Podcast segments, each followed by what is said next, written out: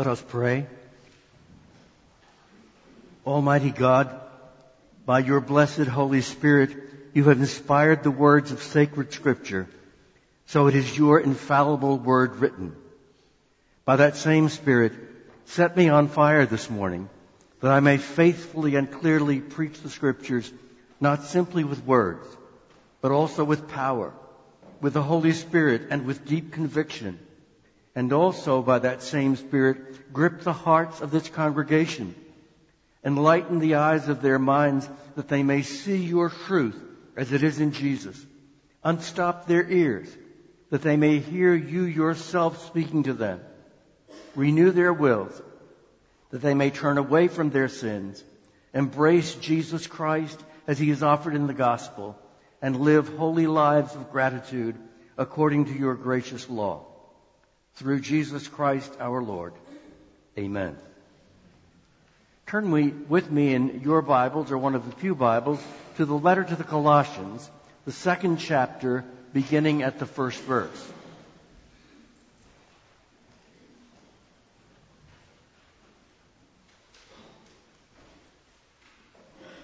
Listen to the Word of God. For I want you to know how great a struggle I have for you and for those at Laodicea and for all who have not seen me face to face, that their hearts may be encouraged, being knit together in love, to reach all the riches of full assurance of understanding and the knowledge of God's mystery, which is Christ, in whom we are hidden all the treasures of wisdom and knowledge. I say this in order that no one may delude you with plausible arguments. For though I am absent in body, yet I am with you in spirit, rejoicing to see your good order and the firmness of your faith in Christ. May the Lord bless to us this reading from his holy word, and to his name be ascribed all glory, majesty, dominion, and power, both now and ever. Amen. Over the past few weeks, we have been having a series of sermons on the Apostle Paul's letter to the Colossians. There seems to be no doubt that the dominating thought of this letter is Christ is all. These well-known lines from Charles Wesley's hymn, Jesus, lover of my soul, express the central idea. Thou, O Christ, art all I want, more than all in thee I find. Three texts from this letter sum up this truth. First, that in everything He, Jesus Christ, might be preeminent. The first chapter, the 18th verse. For in Him, Jesus Christ, the whole fullness of deity dwells bodily. Chapter 2, verse 9. And Christ is all, and in all. Chapter 3, verse 11. In this second chapter, the apostle starts pulling out the weeds that are creeping into the church's faith and practice. The truth of the gospel is at stake. The apostle deals with the Colossians gently as a loving pastor. Paul writes to encourage them, praying that their hearts might be knit together in love for each other and love for the gospel. For Paul, the most certain result of any acceptance of the new false teaching will not only be an embracing of error, but a breach in the unity of the church. Therefore, his special concern for the Colossians is that they should continue to be united in both doctrine and love. He writes specifically to encourage them to st- stick together in the truth of the gospel. Elsewhere, the apostle Peter warns Christians to be sober minded, be watchful. Your adversary, the devil, prowls around like a roaring lion seeking someone to devour. Resist him. This warning is not merely one that individuals need to heed. Whole congregations and denominations are in danger of going astray. Some of us remember from history the sad examples of many Puritan congregations in New England, which were founded by a strong preaching of the gospel from the Holy Scriptures apostatizing to Unitarianism, first downgrading and finally eliminating Jesus Christ from their creed altogether. Most of us can point to churches that were originally gathered and established by the true preaching of God's Word, but we have seen them in just the last few years wander into the wastelands of modernity in which the centrality of truth has disappeared, biblical categories lost, and worship is dominated by entertainment. Entertainment. What? Where is the New Testament emphasis on worship being with reverence and awe? For our God is a consuming fire. Reformed churches from the beginning have emphasized the fact that when we gather for public worship, we are serious as we read the Word of God, preach the Word of God, sing the Word of God, pray the Word of God, and we see the Word of God demonstrated in the sacraments of baptism and the Lord's Supper. Joe Thorn writes insightfully, true worship may be painful one moment, confessing our sins, and as we encounter God's law and gospel, we rest in the assurance we have found in Jesus Christ. What is more dramatic than a condemned sinner being forgiven by a holy God? Than slaves being set free by the Savior? What is more thrilling than the Son of God standing in the place of ungodly sinners to save them from God's wrath?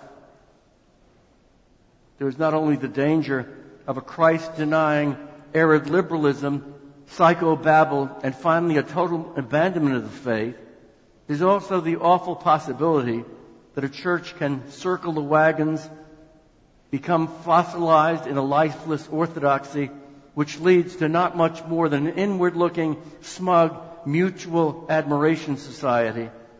The people making the dreadful error of thinking that knowing the truth about God is the same as knowing God. I think the hottest place in hell is probably reserved for those who hold the truth in unrighteousness or self-righteousness. Because of fallen humanity's tendency of simply going through the motions, unbelief and rebellion, history seems to show that the repeated cycle set forth in the book of Judges repeats itself down through the history of God's visible people. There is always a new generation arising which may not know the Lord or the work he has done for Israel. Remember, when Paul wrote Colossians, he was a prisoner in Rome, awaiting judgment and almost certain condemnation to death. So he was not free to visit them. But he agonized over them because he had heard that some of them were wandering from the truth of the gospel.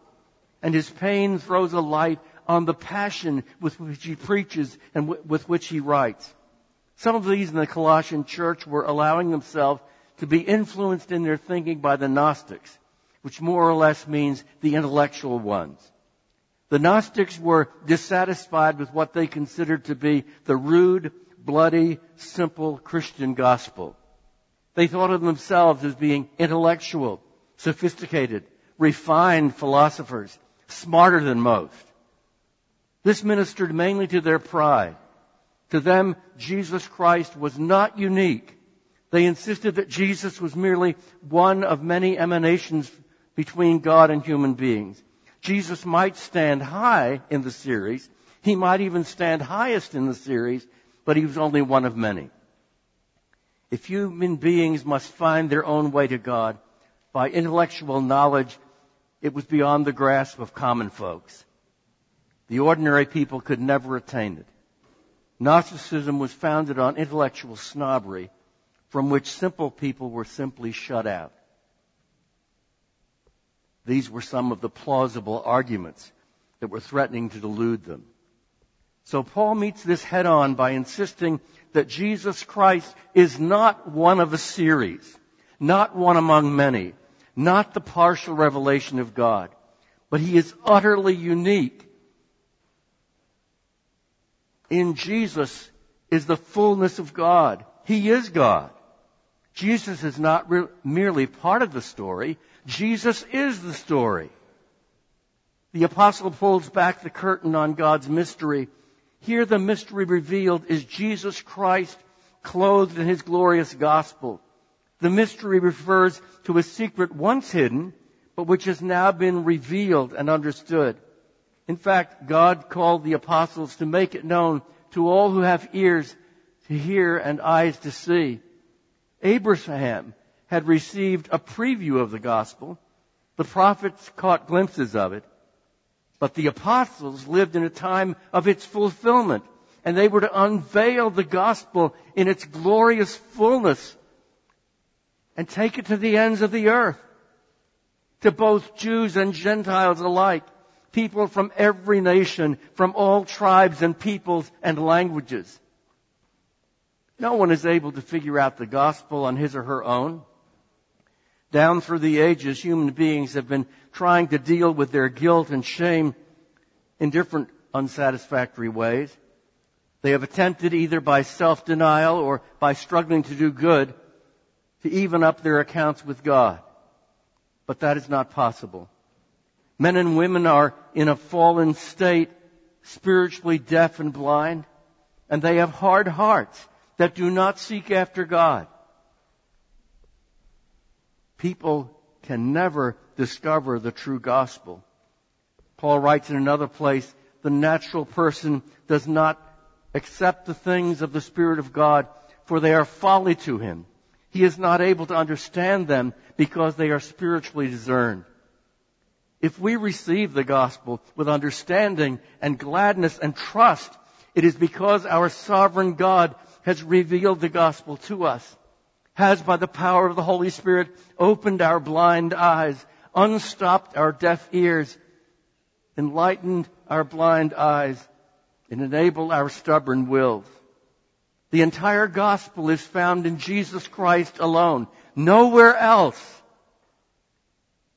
Dietrich Bonhoeffer said, if it is I who say where God will be, I will always find there is a God who corresponds to me is agreeable to me.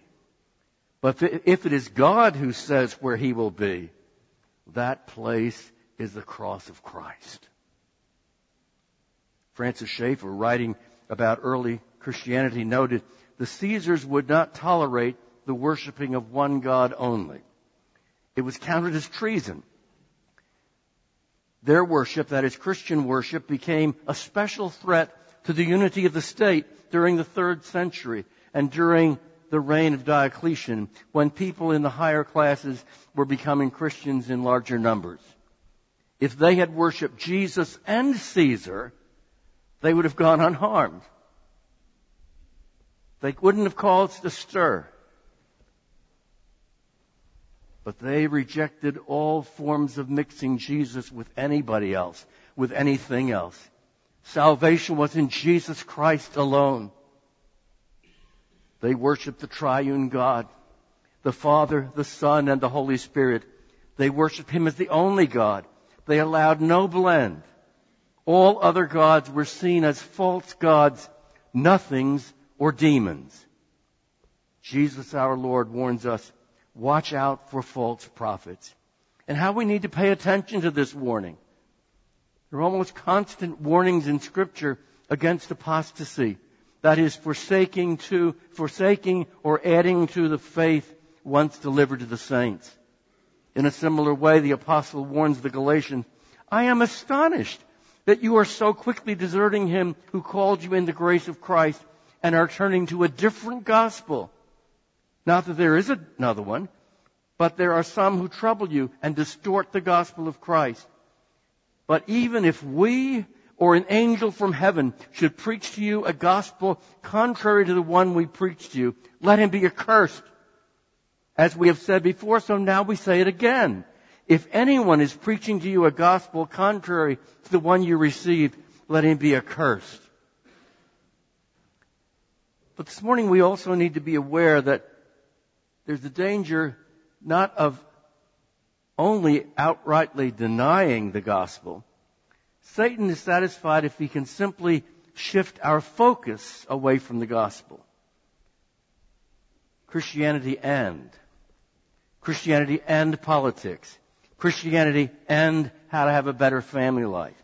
Christianity and patriotism, Christianity and anything else. The devil constantly tries to distract us from the true gospel of Christ and Him crucified. Martin Luther put it this way, For still our ancient foe doth seek to work us woe. His craft and power are great, and armed with cruel hate, on earth is not his equal.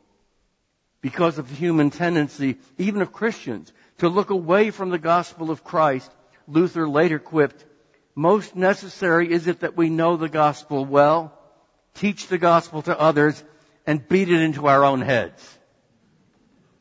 Because it's so, the default that sin causes is that we shift our focus. And we forget that it's all of grace and it's all from Jesus. And nowhere else. That's why it's so important to have and retra- re- re- retain a basic understanding of the cross of Christ. Because it is at the cross that we find the heart of the gospel. John Stott, a great preacher of the cross, writes, the problem of forgiveness is constituted by the inevitable collision between divine perfection and human rebellion, between God as He is and we as we are. For God's love is holy love, love which yearns over sinners while at the same time refusing to condone their sin.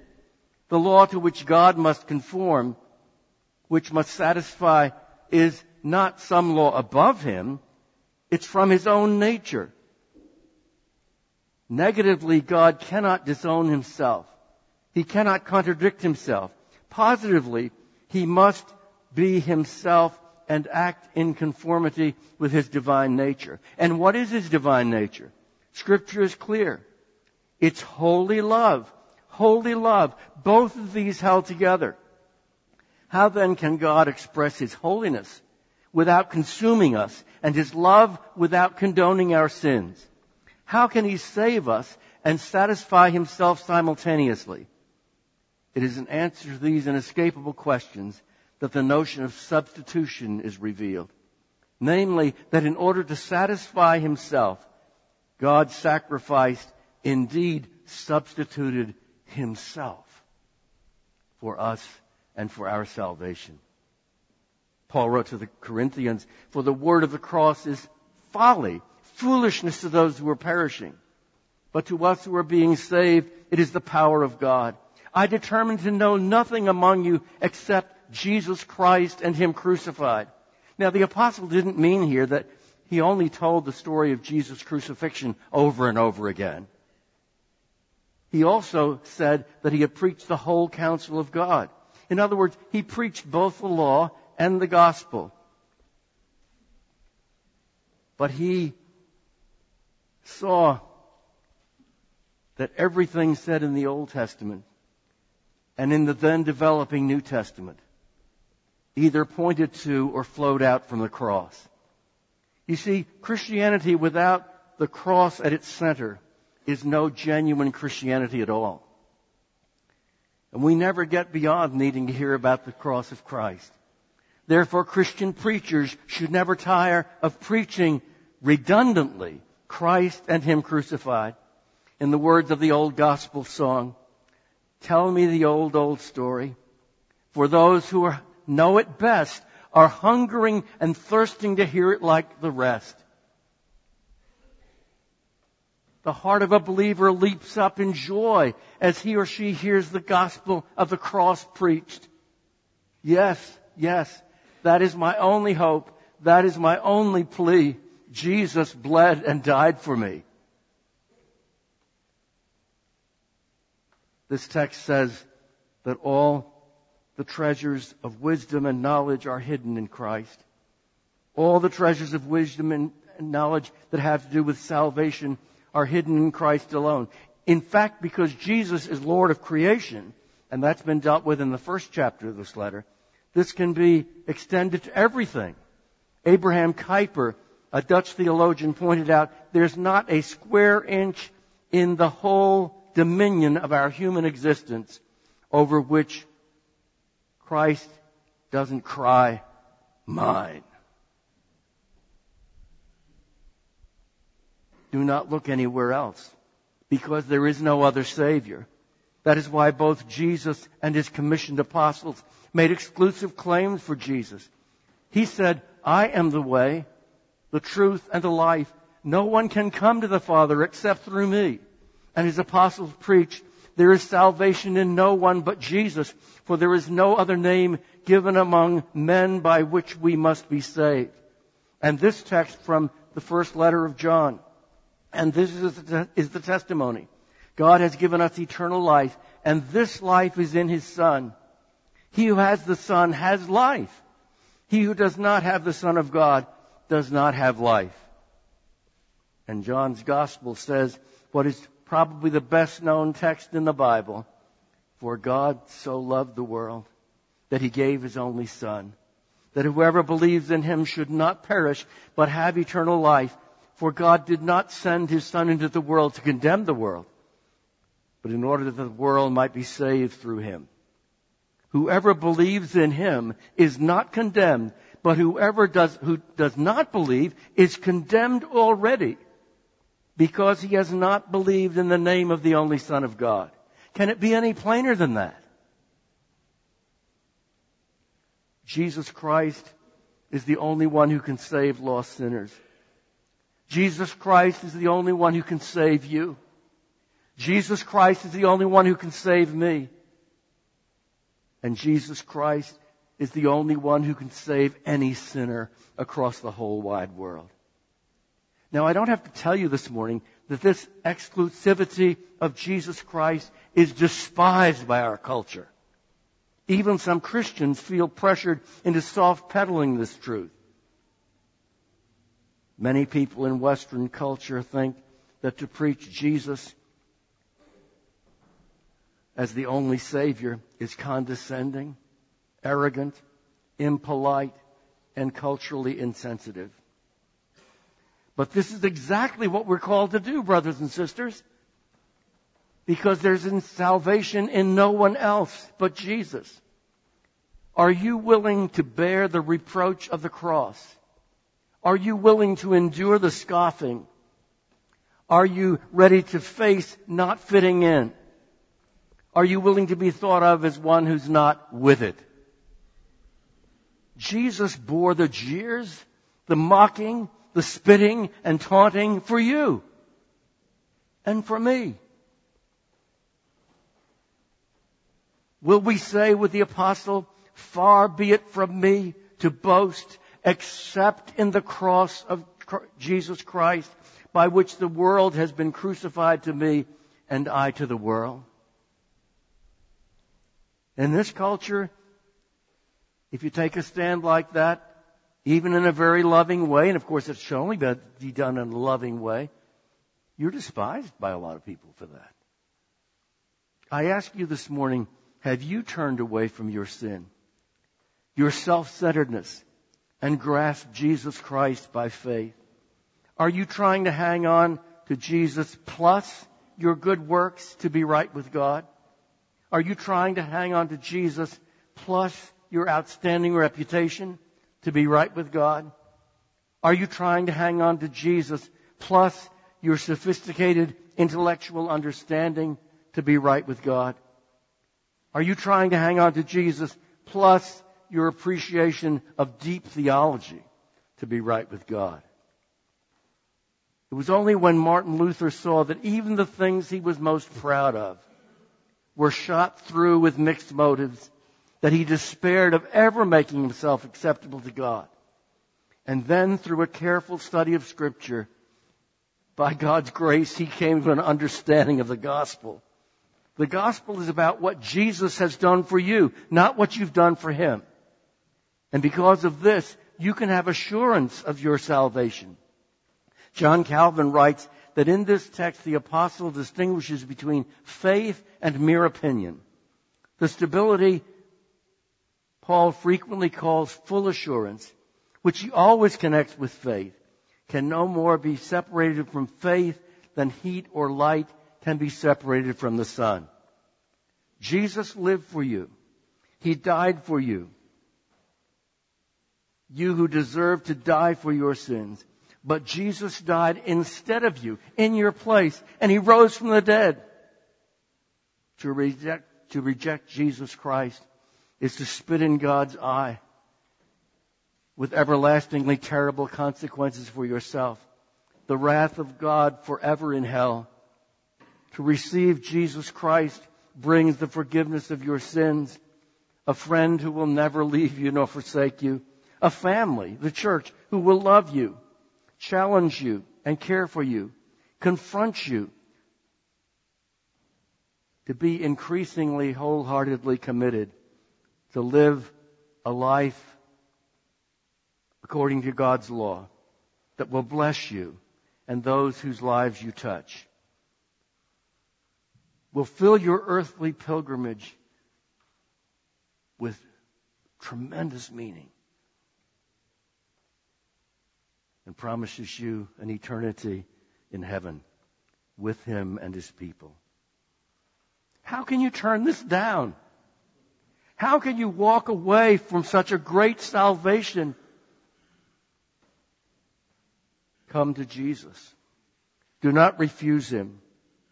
Hear him say, Come to me, all you who are worn out and burdened down, and I will give you rest.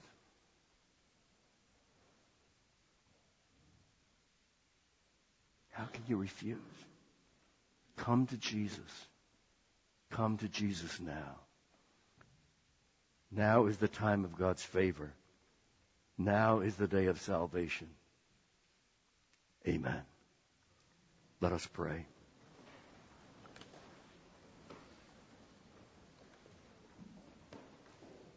O oh Lord, our gracious God, how we thank you for the gospel which is powerful to save sinners. May we constantly delight in Jesus who died in our place, who rose from the dead, who ascended to heaven, and has promised to come again to receive us to himself. May we constantly keep our eye on him.